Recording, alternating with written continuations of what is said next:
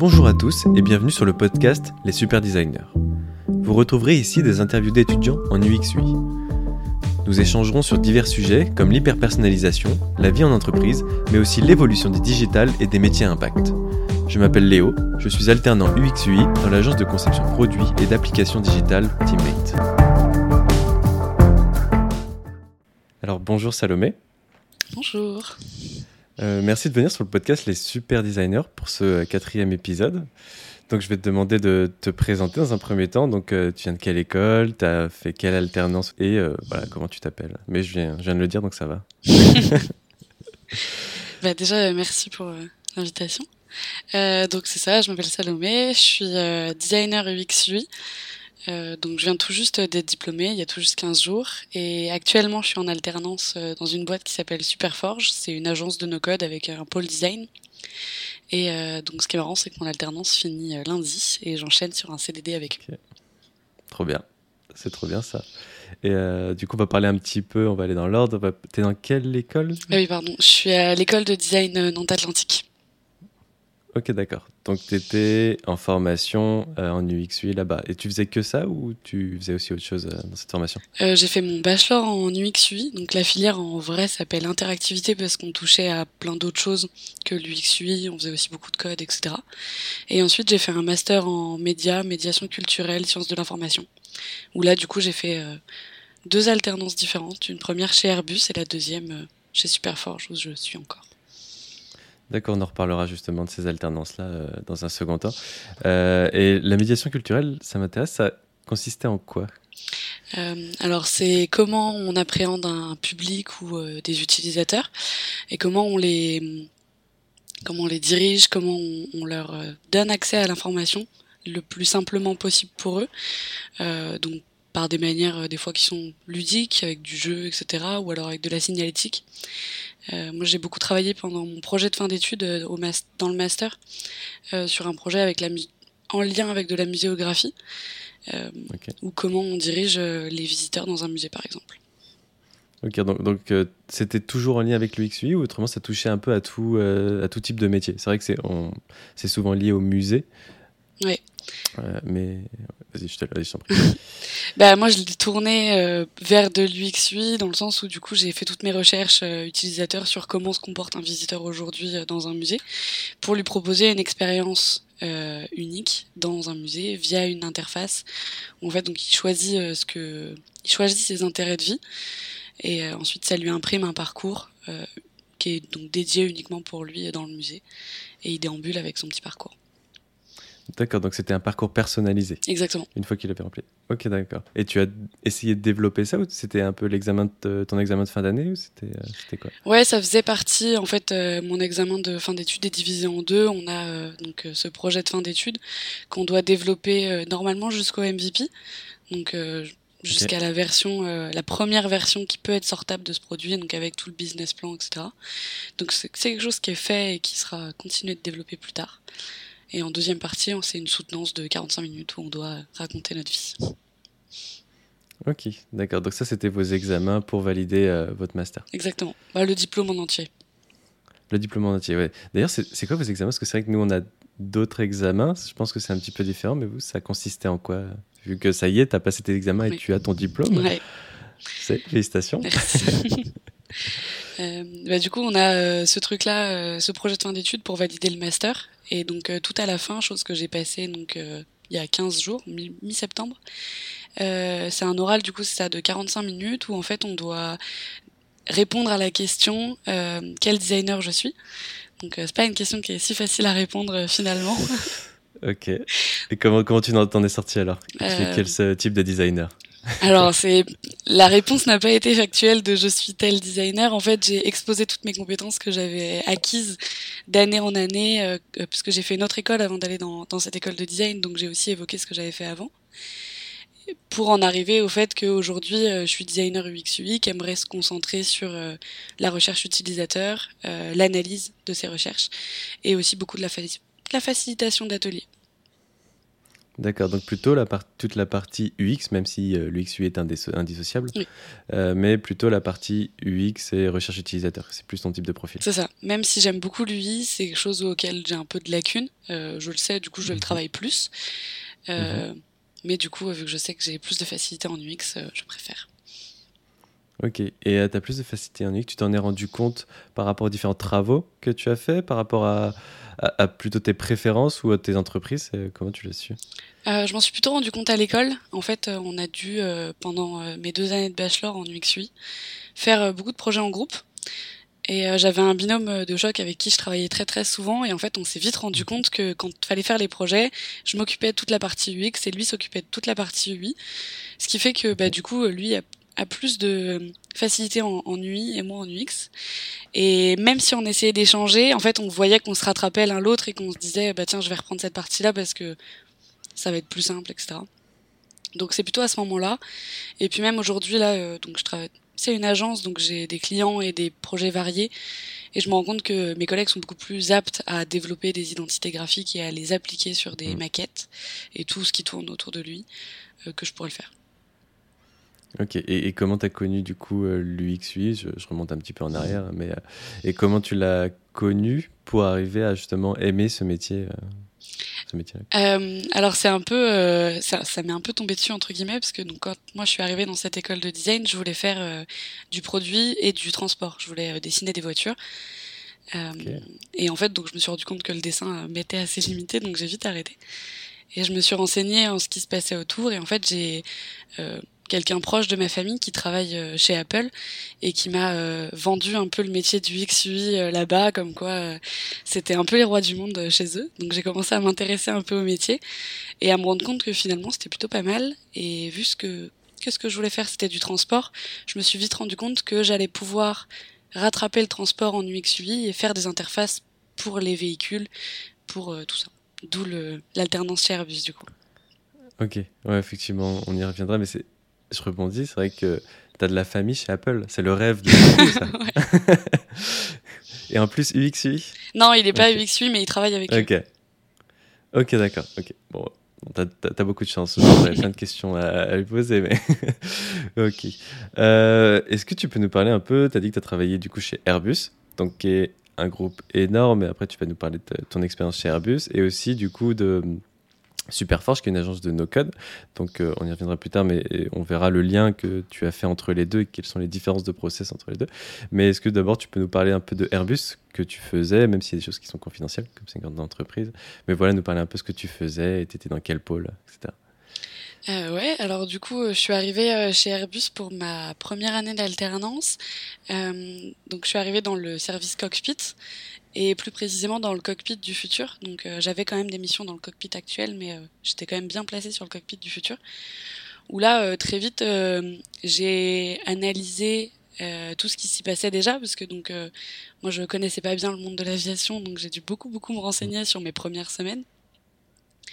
Et ma mission là-bas, une de mes plus grosses missions en tout cas là-bas, ça a été d'organiser et de ranger le design system qu'ils avaient. Parce que donc euh, la mission du design du cockpit du futur, c'est une mission qui a commencé il y a déjà quelques années.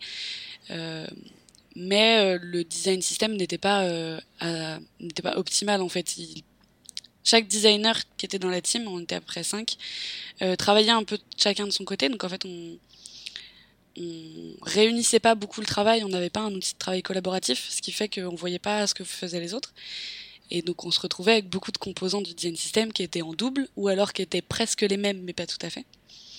Donc, Mais ils travaillaient, excuse-moi, ils, en fait, ils créaient leurs propres composants pour créer du coup leur propre plateforme ou du coup euh, améliorer ou changer des enfin ou créer voilà des wireframes on va dire ça comme ça et ensuite ils les mettaient pas forcément dans le design system ou ils ne mettaient pas forcément en commun en fait euh, donc c'était c'était de la reprise à zéro pour euh, pour ce, ce, nouveau cockpit pardon et en mhm. fait, ce qu'il faisait, c'est que chacun travaillait sur une mission bien particulière. Euh, et une ou deux fois par semaine, en fait, on faisait des réunions pour se montrer ce qu'on faisait. Euh, mais du coup, c'est déjà arrivé plusieurs fois de que j'ai un collègue qui montre ce qu'il fait et qu'il y a une autre collègue qui lui dit ah bah tiens j'avais déjà fait ce composant il y a quelques semaines, bah je peux te l'envoyer pour qu'on essaye de le de le mutualiser. Mais du coup, ce qui faisait qu'il y avait beaucoup de répétitions en fait. Ok d'accord. Ok, ouais, donc toi, tu étais là plutôt pour euh, réunir tout ça et pour harmoniser, on va dire, le composant ou, ou du moins l'intégrer dans le design system. C'est ça. Du coup, euh, ce que j'ai fait, c'est qu'en fait, j'ai étudié tous les design systems de chez Airbus parce que ils ont beau être une énorme compagnie, en fait, euh, ils ont plein plein de petits design systems pour plein de besoins différents. Au début, je me suis demandé pourquoi il n'y en avait pas qu'un, puis j'ai vite réalisé que les gens qui font le site web, les gens qui font le cockpit d'aujourd'hui, bah, ils n'ont pas du tout les mêmes besoins. Euh, et après avoir fait ça, du coup, j'ai fait un gros atelier avec euh, tous les gens de mon équipe pour qu'on euh, bah, se centralise là-dessus et qu'on voit un peu comment on peut travailler tous ensemble, ce qui a permis de, de développer un design system qui, j'espère, est toujours en place aujourd'hui. Oui, ouais, c'est vrai que c'est vrai que tu laisses ta marque si jamais c'est le cas. tu laisses ta patte. Et comment tu crées un design system Ça, je suis curieux de savoir. Comment tu crées un design system sur quelque chose qui n'existe pas? Voilà, c'est ce qui a été démocratisé. C'est, on en parlait tout à l'heure. Euh, c'était le, euh, avec SpaceX. Eux, ils ont mis complètement, ils ont enlevé les boutons et ils ont créé du coup uniquement du numérique dans leur fusée.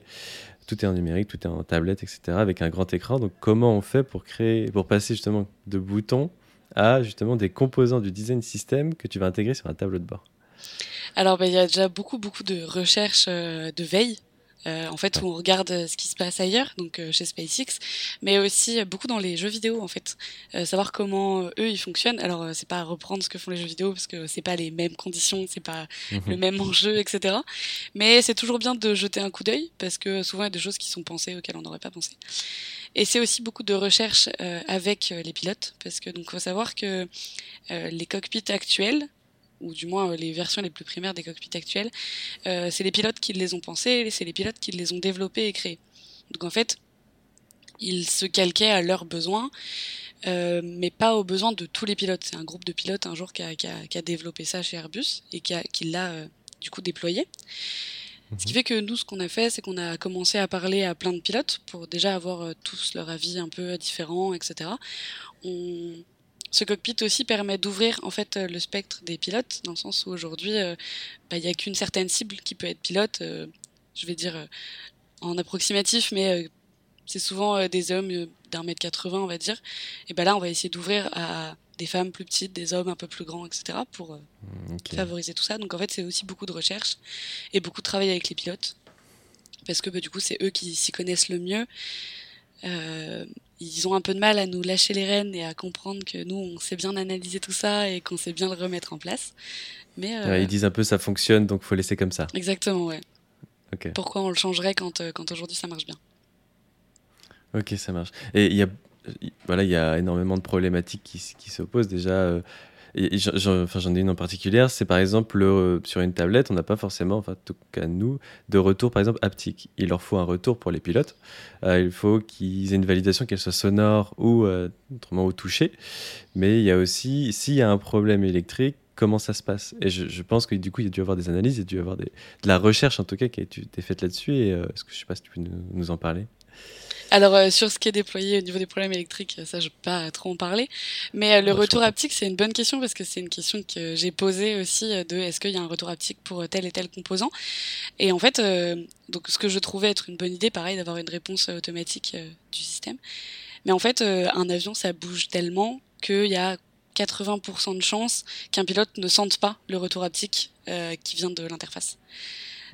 Donc en fait, il faut trouver d'autres moyens pour prévenir le pilote que c'est euh, que c'est bon. Et du coup, c'est c'est aussi beaucoup de de recherche et de temps de travail là-dessus et de temps avec eux parce que donc euh, aujourd'hui ils ont euh, tout un panel de couleurs par exemple sur les interfaces qu'il faut pas changer parce que ce serait beaucoup trop de reformation pour les pilotes actuels. Mhm. donc ce qui nous nous restreint la palette de couleurs possible à rajouter sans que ça fasse aussi carnaval sur l'interface. Donc mm. C'est des problématiques qui se posent, ouais. Donc il y a beaucoup de contraintes qui sont mises de base. Bon, c'est super intéressant de bosser avec les contraintes parce que du coup ça, permet d'être créatif euh, plus dans la technique plutôt justement que dans lui. Donc euh, pour le coup c'est un peu euh, c'est un, un, autre métier. Et, et, les process pour arriver justement à tout ça, il y a on a parlé de recherche utilisateur, mais il n'y a pas que. Est-ce que justement chez Airbus, il y avait un, un process bien défini? Est-ce que vous commenciez du coup par la recherche, ensuite de l'idéation, et ensuite après du prototypage? Comment ça se passe exactement? Euh, bah, c'était un peu, enfin c'était aussi très en fonction des pilotes, parce que du coup ils n'ont pas tous le même temps euh, dans l'année, on va dire. Mhm. Donc il y avait des pilotes référents pour euh, pour les tests chez nous, donc en fait on s'adaptait beaucoup à leur emploi du temps. Euh, S'il fallait qu'on fasse toute la phase idéation et la phase maquettage très rapidement parce que le pilote était dispo en fin, fin de semaine prochaine ou chose comme ça, bah, il fallait se dépêcher. Par contre, si on savait qu'il y avait un peu plus de temps, euh, c'était euh, c'était un peu plus tranquille. Mais de toute façon, on parle de projets euh, qui sont à des échelles tellement longues que c'était assez dur. Enfin, je sais que pour moi, ça a été assez dur parce que je passais d'un milieu scolaire où les deadlines étaient d'un mois ou quelque chose comme ça, à là des mmh. deadlines qui partaient en 2027-2030. Euh, où du coup je savais que je mettrais euh, un petit caillou à l'édifice, mais pas beaucoup plus. Euh, donc c'est vrai que les, la gestion du temps, c'était aussi quelque chose qui était particulier. Ouais. Ok. C'est vrai que maintenant, avec ton expérience chez Superforge, les deadlines, ça doit être, ça doit rien avoir à, voir. Quoi. Ah bah oui, non. Là, tu dois sortir un site en un mois, alors que là, juste pour peut-être un bouton, tu vas discuter pendant un an ou deux. Oui, c'est ça. Euh, et encore un mois pour un site. Là, je suis sur un, je viens de me lancer sur un projet où en fin de semaine prochaine, il euh, faut tout, faut tout avoir rendu. C'est vrai que c'est un autre challenge. Et euh, tu l'as vécu comment ton expérience chez, chez, Airbus? Parce que du produit, est-ce que tu es plus fait pour le produit ou l'agence? Voilà, tu, tu, me diras ça après. Mais euh, une expérience, ça peut être frustrant en fait sur un produit si tu vas pas au bout des choses. Ou peut-être que tu as envie d'aller plus vite que la musique, mais c'est vrai qu'il y a beaucoup de contraintes qui font que. Et, comment tu l'as vécu toi? Alors, je vais dire que je l'ai vécu parce que malgré tout j'en suis partie, donc euh, je vais pas mentir en disant que c'était incroyable. Effectivement, c'était très bien et c'est une expérience que qui m'a marqué et qui reste qui restera, je pense. Euh, mais je pense que je suis pas faite pour des échéances aussi longues parce que j'aime bien avoir du résultat rapidement. Euh, mmh. J'aime bien que j'aime bien développer quelque chose et le voir euh, ou au moins savoir qu'il est développé. Euh, c'est vrai que chez Airbus euh, on a développé avec l'équipe design en, général beaucoup de choses qui n'ont servi finalement à rien parce qu'en fait euh, euh, on fait beaucoup de tests et beaucoup de nouveaux composants qui finalement ne sont pas utilisés parce qu'après réflexion pas utile ou pas pas assez peaufiné et qui et peut pas être peaufiné plus donc en fait il est abandonné. Et en fait cette part de frustration m'a m'a un peu déstabilisé et du coup j'ai préféré voir ce qui s'y passait plutôt donc en termes d'agence où je sais que c'est beaucoup plus rapide. C'était ta première expérience euh, en alternance? En alternance, ouais, j'avais fait un stage déjà euh, en deuxième année, en plein Covid, à la Haute Autorité de Santé, euh, où j'avais dû développer une plateforme pour eux pour la gestion des médicaments. Et j'avais bien aimé ce processus avec eux parce que du coup j'avais développé en un mois un, un site slash plateforme et euh, j'avais bien aimé le procédé. Ok. Bah, c'est vrai que pour une première expérience, ça peut être assez compliqué de ne pas voir en fait les... son travail aboutir. Mm. Euh, c'est vrai que voilà, on, en, discute assez souvent aussi avec les gens qui sont, qui sont dans ma classe en alternance et dans des grandes entreprises. C'est vrai que ça peut être long et ça peut être frustrant. On propose quelque chose, il y a beaucoup de retours. C'est sur des mois, des fois sur une feature ou juste un écran. Alors que comparé à moi plutôt en agence où là, au bout de trois mois, le site il est développé ou l'application de métier au bout de six mois elle est développée et c'est un travail qu'on se dit qui va être utilisé par peut-être potentiellement des milliers de, personnes, enfin on espère en tout cas. Et euh, c'est assez gratifiant d'avoir des retours à la fois de l'équipe et à la fois aussi du client qui se dit que bah, merci beaucoup, vous pouvez en tout cas grâce à ça changer ma vie quoi. C'est euh, donc c'est vrai que c'est vrai que c'est deux façons d'appréhender différemment un peu le sujet. Mais euh, du coup, euh, je pense que tu peux nous parler de Superforge, c'est une bonne transition pour dire comment comment enfin qu'est-ce que tu fais chez Superforge maintenant et quels sont les process et voilà, je te laisse je te laisse en parler. Euh, du coup, moi, je suis arrivée chez Superforge il y a un peu plus d'un an maintenant. Euh, parce que je cherchais, donc c'est ça, quand je suis partie de chez Airbus, je cherchais un modèle agence où j'allais pouvoir euh, développer mon côté créatif aussi. Parce que donc chez Airbus, j'enterrais lui en fait. Je le développais quasiment pas et j'avais besoin de le développer en tout cas pour la fin de mes études. Donc je suis partie dans ce modèle-là et je suis arrivée chez Superforge quelques mois après que la toute première designer ait été intégrée à l'entreprise. Euh, donc ça, ça m'a énormément plu parce qu'en fait, ça m'a permis de développer le pôle design avec elle. Euh, donc elle était déjà bien plus expérimentée que moi, etc. Elle avait déjà plusieurs années dans les pattes du XUI, donc en fait, quand elle est arrivée, elle avait déjà commencé à mettre en place des procédés pour que tout ça soit automatisé et que toute la partie design se fasse plus fluidement parce que ça arrivait à certains de mes collègues développeurs de faire de la partie design et euh, bah, de ce qu'ils nous en avaient dit c'était pas euh, forcément leur partie préférée quoi. Mm.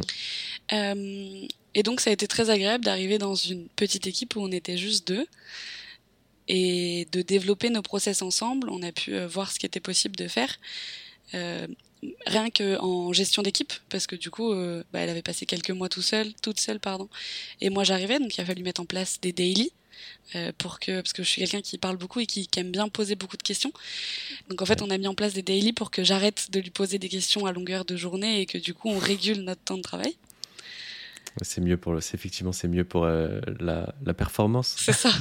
Exactement. Comme ça, je notais mes questions toute la journée, ça me permettait d'avancer aussi et de pas bloquer, mm de pas bloquer ma collègue. Mhm. Et puis on a dû aussi s'adapter à mon rythme d'alternance parce que donc euh, autant euh, chez Airbus, euh, vu que tous les processus sont longs, quand je partais, bah, en fait ça bloquait pas grand chose. autant là chez Superforge, parce que moi j'avais un rythme d'alternance qui était six semaines en entreprise et trois semaines à l'école.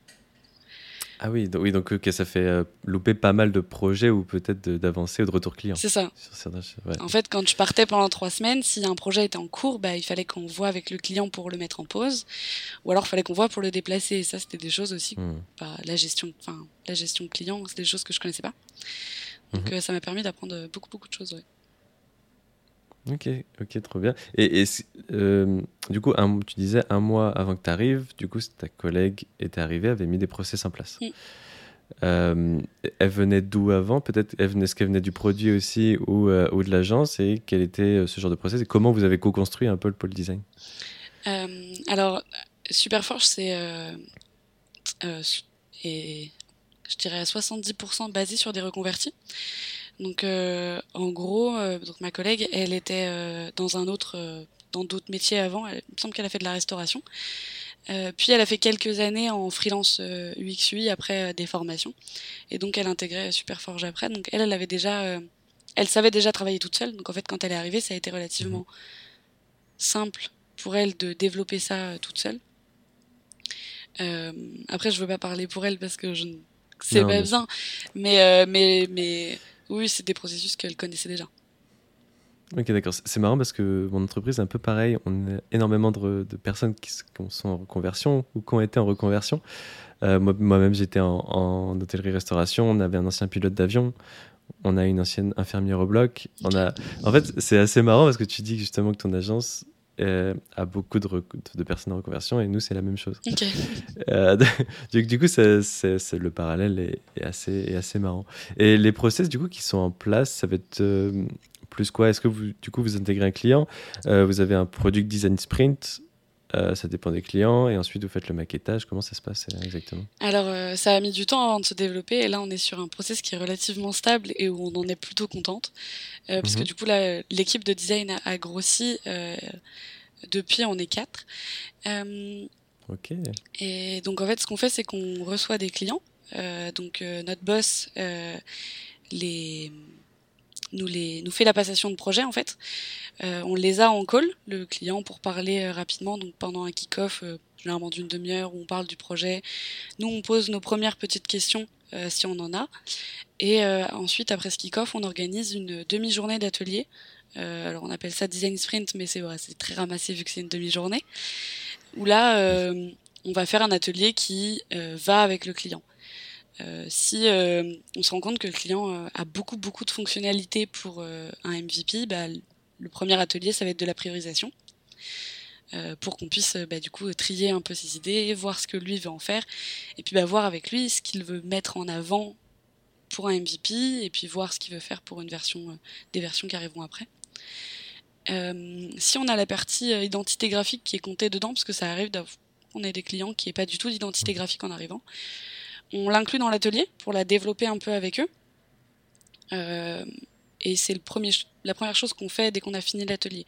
On fait la restitution et très vite on se met à l'identité graphique pour la faire valider, pour que ça, ça, ça soit bouclé. Et c'est là qu'ensuite donc on se met au maquettage avec des rendez-vous réguliers avec le client pour avancer avec le client.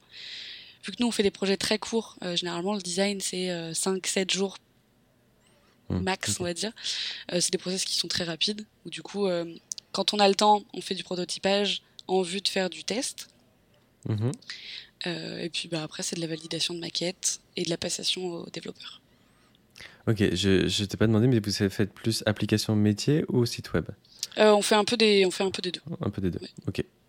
Ok, très bien. C'est vrai, que vrai que les tests utilisateurs doivent logiquement être plus sur des applications métiers que des sites web. Ouais, et puis la charte graphique, euh, bon après il y a un peu des deux, mais ça dépend effectivement.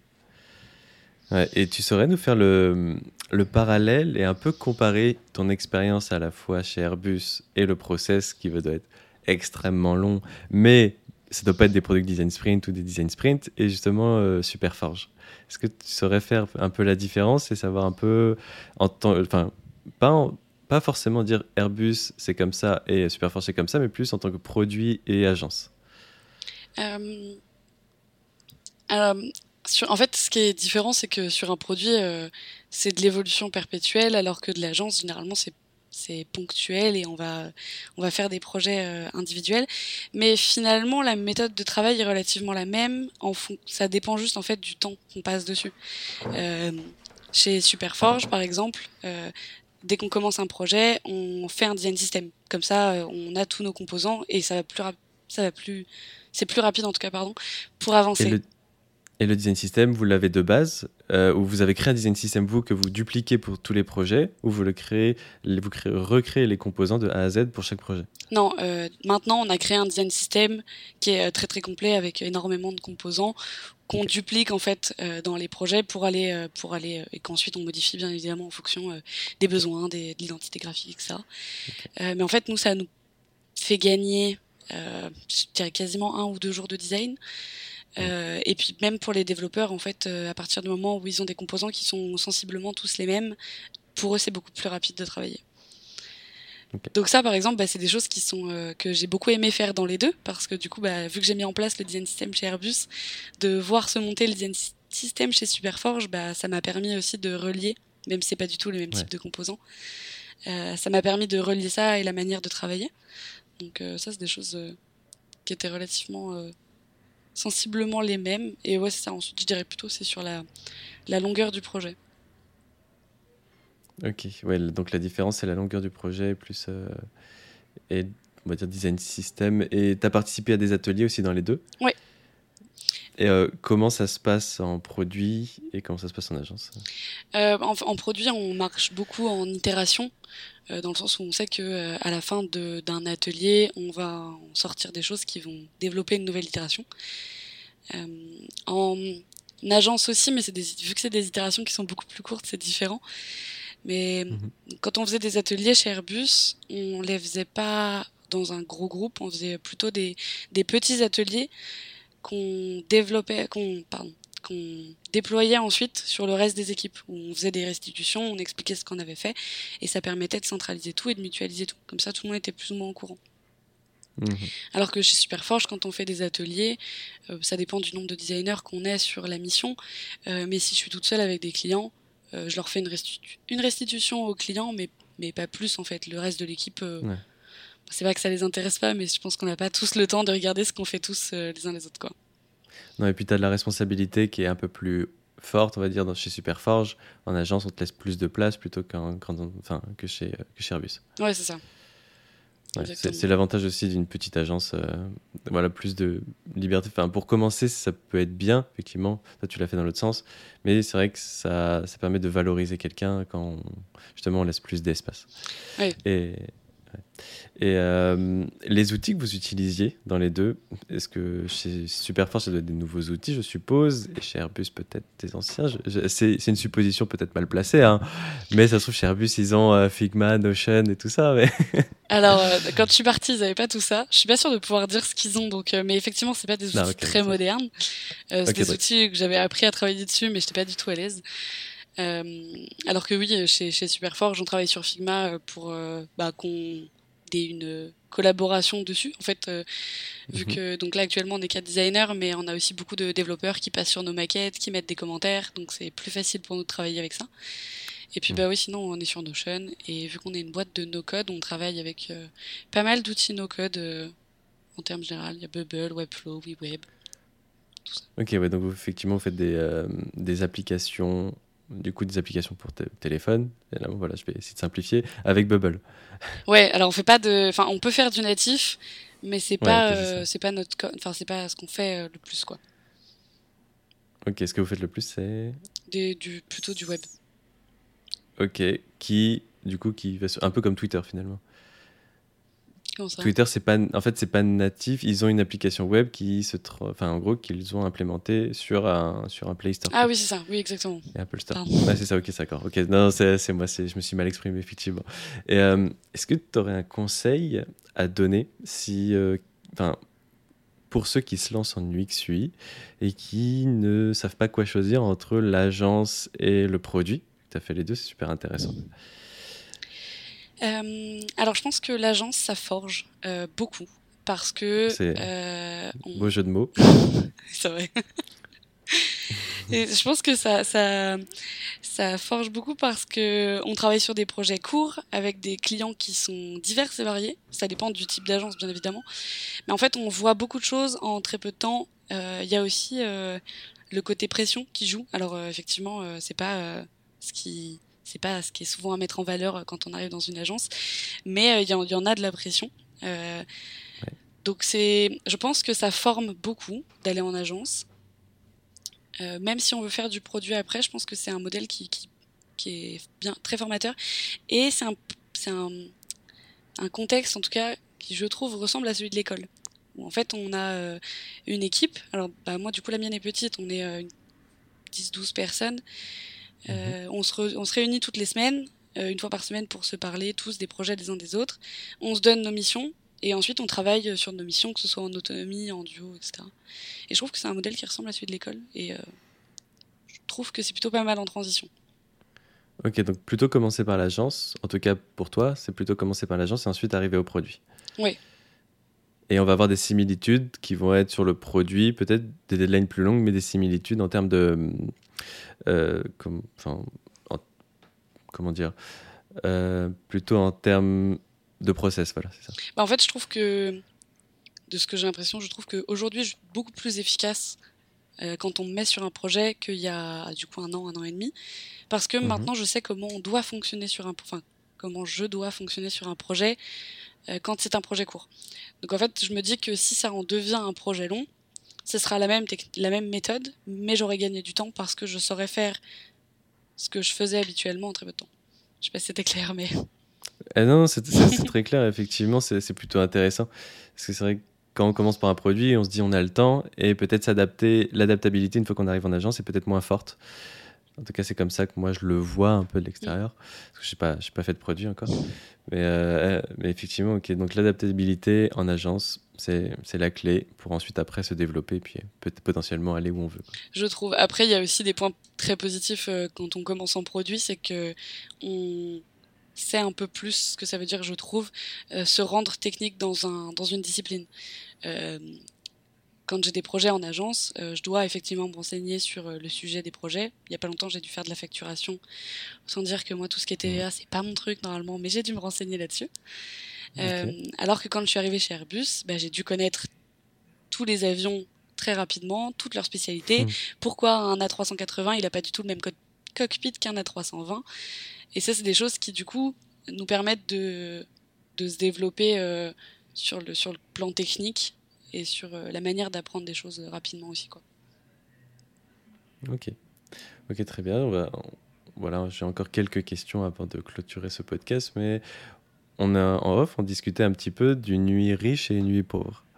Euh, du coup, et de l'évolution un peu du web et des applications, euh, grâce du coup au développement de ça, des, des, startups, mais aussi du coup des agences, des produits, etc.